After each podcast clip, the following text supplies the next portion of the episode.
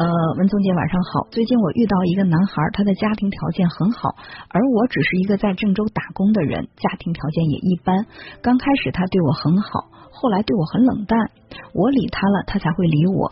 有的时候甚至他干脆就不理我。我喜欢他，但是我不敢说。我感觉他根本就不喜欢我，我没有勇气去说。我喜欢他，喜欢的很卑微。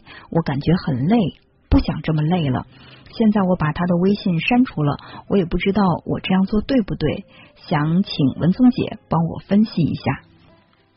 其实我觉得这样做挺好的，或者说你再勇敢一些去向他表达你对他的爱也挺好的。呃，刚开始他对你很很好，后来对你很冷淡，有两种可能，就是说这个男孩呢，他的家庭条件很好，只要是他喜欢的东西，他都可以轻易的得到，所以说他也。不懂得珍惜，包括对人的感情，喜欢了那就是三分钟热度，然后觉得不喜欢了就可以立刻变得很冷淡，就是他还没有成长成熟，所以说他的感情是缺少一些定力的。那还有一种可能是什么呢？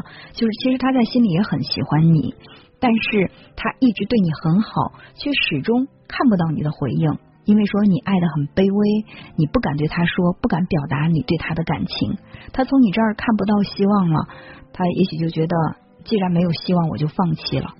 所以他究竟是以什么样的心理开始对你冷淡？这个不是特别好推测，呃，只有你自己可以找到他，得到这个答案。嗯，如果说他确实嗯不喜欢你，你的感觉很真切，那就干脆去删除。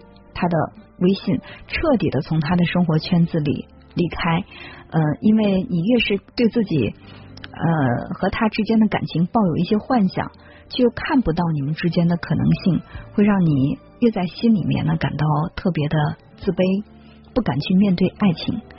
嗯，最后我还想跟你说的是，其实不管我们嗯这个人长得漂不漂亮。或者说我们的家庭出身是一般的，还是条件很优越的？